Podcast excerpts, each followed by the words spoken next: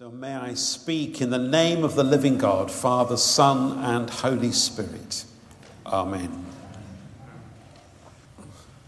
We live in a world where there is so much division and discord and disharmony.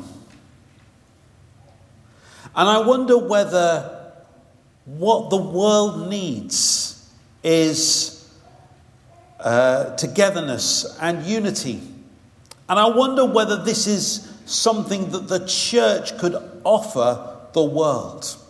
Because the world doesn't need any more discord, division, or disharmony. So, what is it that as a church we could offer the world that would make a difference, that would indeed be good news? And especially when the Church of England is faced with challenging topics like human sexuality. What we need to offer is not easy answers, but unity. Because it is likely that we will not all agree, just as we don't all agree on the place of women in leadership in the church. But what's important is that we learn to love each other and remain united. St. Paul knew what division could do in a local church. And the Corinthian church that he wrote to twice is probably not a good role model for the church today. People were arguing they were following different people. They were doing things different. They were looking down at each other. And what Paul was desperate to do was to say to them, This is causing damage, church. And you need to stop it. And you have been doing a series on the resilient church. And today, we come to the theme of a united church, which is what I've been asked to speak about today. And so the two passages that we've had read to us are important. I'm going to spend most of my time looking at the Ephesians passage. And Paul says in Ephesians 4 1 to 2, I urge you to live a life worthy of the calling you have received. I urge you to live a life worthy of the calling you've received. Be completely humble, he writes, and gentle, patient, bearing with one another in love. Jesus was completely humble and gentle, patient and loving. And if we are following Jesus, and if we are aspiring to become more like Him, then that's our challenge. Because when there is pride, when there is anger and aggression, when there is impatience and hatred, there is not unity, but division and discord. And Paul deliberately, notice the word completely. Paul doesn't say, I want you all to try to be a little bit more humble, please, and a little bit more gentle. He said, I want you to be completely humble. And that word completely makes me realize that I'm never going to be completely humble. But I because I'm not, I'm not perfect. But it's something that's always going to be in the distance, but it's always something I need to aim for. It just shows you how far I've still got to go, how far I've still got to become like Jesus. Because the church, as I'm going to explain, if it's the body of Christ, and Jesus is the head of the body, then we need to become like him, individually, but also as a church. And in verse 3, Paul goes on to say, Make every effort to keep the unity of the Spirit through the bond of peace. And again, he doesn't say, Make a little effort, try harder at being united. He says, Make every effort.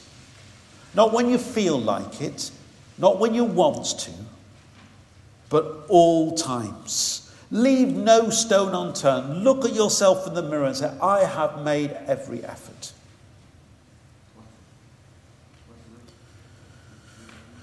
And notice also that Paul says to keep the unity of the Spirit. Unity is not something that we manufacture. It's not something that we make. It's not something that we produce. It is something that we keep. And what Paul is saying is here is you have unity already by virtue of the fact that you know the love of God in Jesus Christ. You have unity, so keep it. I haven't done, I did this uh, earlier on in my sermon in the, the first service. I haven't done it yet. I'm going to do it now. Just take a look around the room now. Just have a look around at one another. What a motley crew of people you are. Different ages, different stages, different clothes. But we are one in Christ Jesus. Amen? Amen. We are one in Christ Jesus. No human being would be able to put together a group of people like this. But Jesus has. Jesus has. And it's wonderful and glorious and precious and fragile. So Paul says, keep that unity, keep that sense of oneness. Be very alert to the threats and the challenges to unity. Unity, I believe, is a gift of God. It is something that God gives to us because we can't produce it, make it, we can only keep it. So if it's a gift, we should handle with care and we should be thankful for the gift that God has given.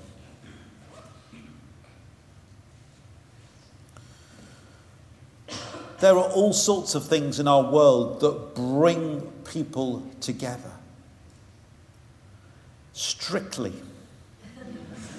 The Great British Bake Off. The Olympics. The clap for carers.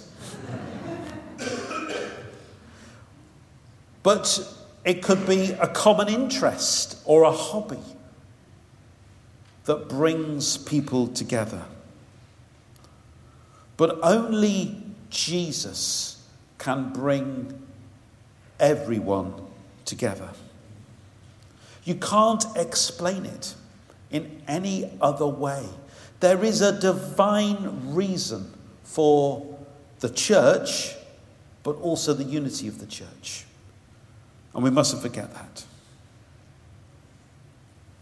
And then Paul goes on to say seven times in a few verses one. There is one body and one spirit, just as you were called to one hope, one Lord, one faith, one baptism, one God and Father of us all. Are you getting the message? One God, one Lord, one Spirit, not two or three. The Corinthian church were going, Well, I follow Paul, I follow Cephas. That's not possible in a church. Well, it is, but it should not be. Unity is important because it testifies to the oneness of God. The oneness of God, Father, Son, and Holy Spirit, who live in relationship, who are aligned perfectly in will and purpose and love. There can be no division in God. And there ought to be no division in the church. In fact, if we are to show to God, reflect to, to the world, reflect to the world the oneness of God, unity is absolutely critical.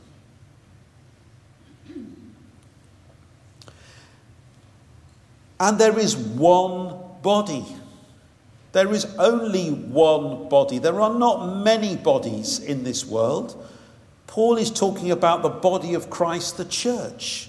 So when we talk about the church, yes, we're talking about the local church here gathered at Christ Church, but we're also talking about the church, the other local congregations that are meeting throughout Southport today and across the Diocese of Liverpool and across England and across the United Kingdom and across Europe and across the world. The church, one body. And the, the one body has only one Lord, one head, Jesus. And if the body is not being directed by the head, then there will be division and disunity. The parts of the body are meant to work together, but they are controlled by the head. And when there is, when that doesn't happen, it paints a bad picture to the world. And so, what that tells us straight away is that when, when, the local, when local congregations do not elevate Jesus, do not regard him as the head, but someone else or something else or some other group of people, that's when things can go awry. And the challenge of church leadership is to elevate Jesus. And Elsewhere, we hear, keep our eyes fixed on Jesus, to model our lives on Him, and to become more like Him as individuals, but also as a body.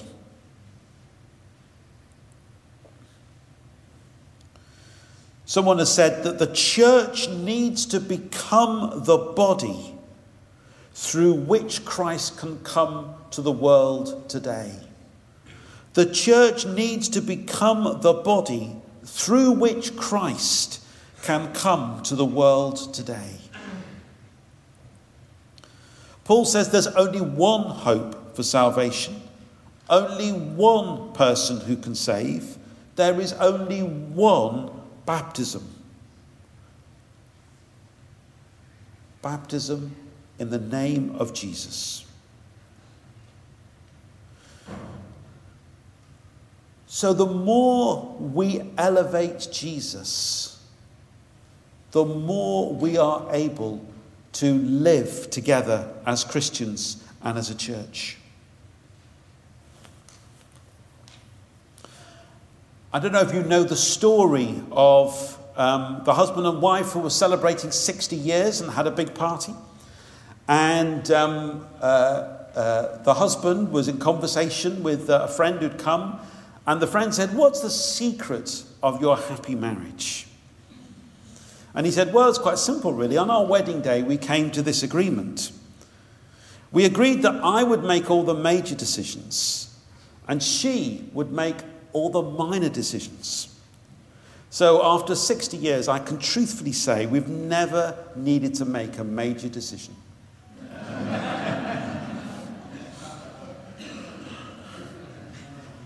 The major decision that a church needs to take is to elevate Jesus. And then all the minor decisions can be taken like that. So there are things in church life which threaten division and disunity. But if you don't mind me saying, we need to see them as minor decisions and not major decisions. And we need to go back to the major decision. So sometimes in a church it could be worship style, song choice, sermon length, whatever it is, they're all minor things. Sure, people feel them quite deeply and keenly. But we need to, um, and it's probably never a good thing when someone gets het up about something to say, oh, don't worry about it. For them, it's quite a big thing. So we need to take them seriously as a sister or brother. We need to understand what's going on. Someone has written wisely, whether it's St. Augustine or whether it was John Wesley, has said this In essentials, unity. In non essentials, liberty. And in all things, charity. In essentials, unity. In non essentials, liberty. And in all things, charity. So to me, the essentials of our faith is the creed. So that's why it's really important that we can say together the creed, because the creed encapsulates what we believe. And everything else flows from that. That's where we find our unity. It's something that um, the creed is something that the vast majority of Christian churches can all sign up to and say. And that gives us our unity. And Jesus himself, when he prayed for his disciples, what did he pray for? He prayed for unity, not just for his disciples, but for all those who were to come after us. And we sang Jesus as King in our first service, and that, that, that great line Jesus is interceding for us right now. And what will he be praying for us? He'll be praying for unity. He'll be praying that we are one in relationship, just as he and the Father were one. And the reason he's doing that is not so that we can all have a nice, happy, warm time together, so that the world may believe. So that the world may believe. It's not for us simply to say, oh, we're all very united. There is a reason and a purpose for it. And it's not for our benefit, but for everyone else's benefit. And I do believe that it is confusing to the world as to why there are so many church buildings and why there are so many denominations. And lots of people would say, well, you all believe different things, don't you? When in actual fact, we're, we don't. But it looks like we don't, and that we're in competition with each other. When we're not. But that's how it looks. And so we're not scandalized by division. Then perhaps we ought to be. Because Jesus prayed that we would be one so that the world might believe. Unity does not mean uniformity. Verse 7, Paul says, Each one of us has been given grace as Christ has apportioned it.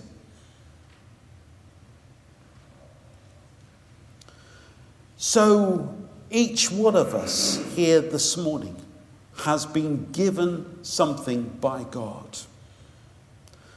And this is the, the lovely thing about the church is that Jesus brings together people with completely different outlooks, a completely different ages and stages of all nationalities.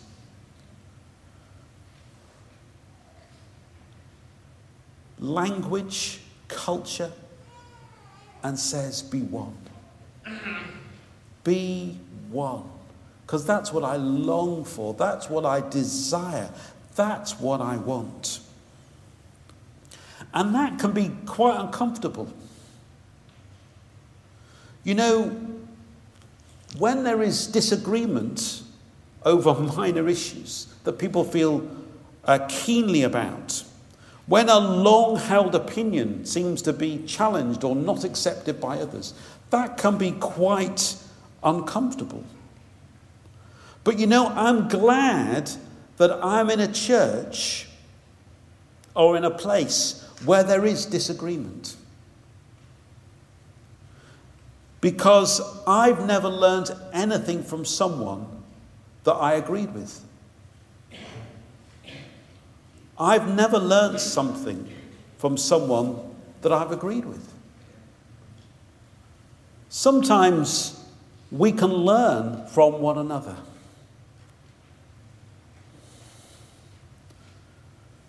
Sometimes we're in the church so that we can be shaped and become more like Jesus.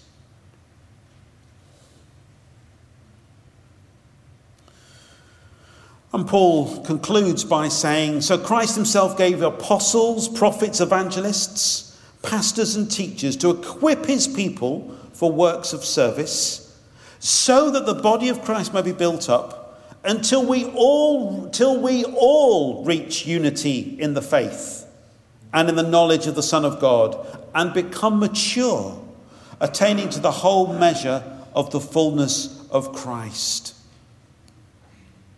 So, the goal of unity is to become mature.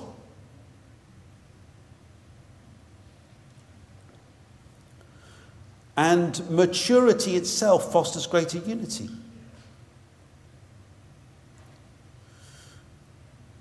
And there are gifts in the church that can help us do that. People who can bring God's word to us, people who can care for us, people that can uh, bring a prophetic word to us that can speak to us.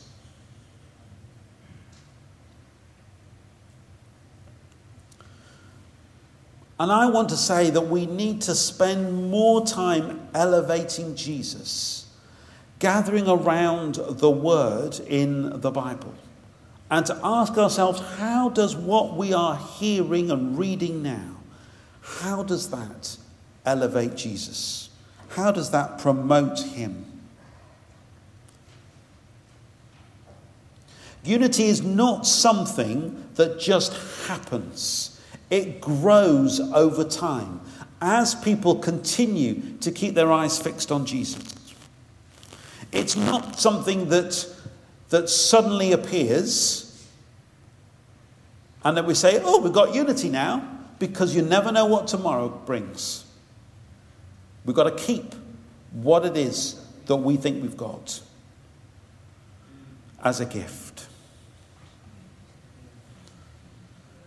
And unity in a church grows when bad things happen, when there is pressure or threat or stretch. The enemy, we're in a spiritual battle. We don't struggle against flesh and blood, we struggle against principalities and powers. And we need to be alert to the fact that the enemy would love a divided church. So we just need to be alert, which is why Paul keeps saying, make every effort to keep to live a life worthy of your calling. Treasure the gift that you've got. And when there is division or discord or disunity, it's not the end of the world. It's not the end of the world.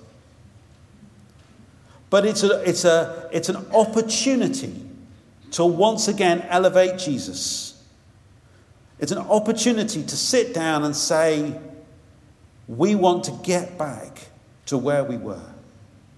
What is happening here amongst us? And it's also a reminder that it's important that we address it so that the world may believe. The church is a people filled with the Spirit, commissioned to love one another and to proclaim the good news of the kingdom to any and all. And if that is our identity, then we need to stand against anything that would prevent us from doing that. I believe unity is a good thing. I believe it's something that we can give to the world where there is so much division and discord.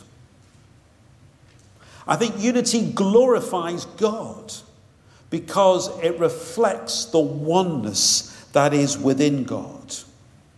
I think unity is good as well because it's great to live in unity with one another, isn't it? Unity in heart and mind and will, not in personal preferences, because we've all got different ones.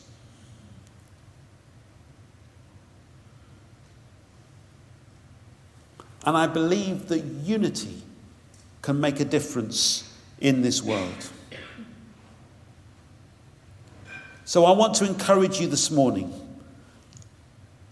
to live a life worthy of the calling that you have received as individuals and as a church. I want you to make every effort to keep the unity of the Spirit. And I want you to do that because Jesus is praying for it. Jesus is praying for you. What a mind blowing thought right now. He can hear every word I've just said, and I'm going to be held to account when I stand before him one day. But he's praying for us right now. And this is his will for us and for the world in which we live. Amen.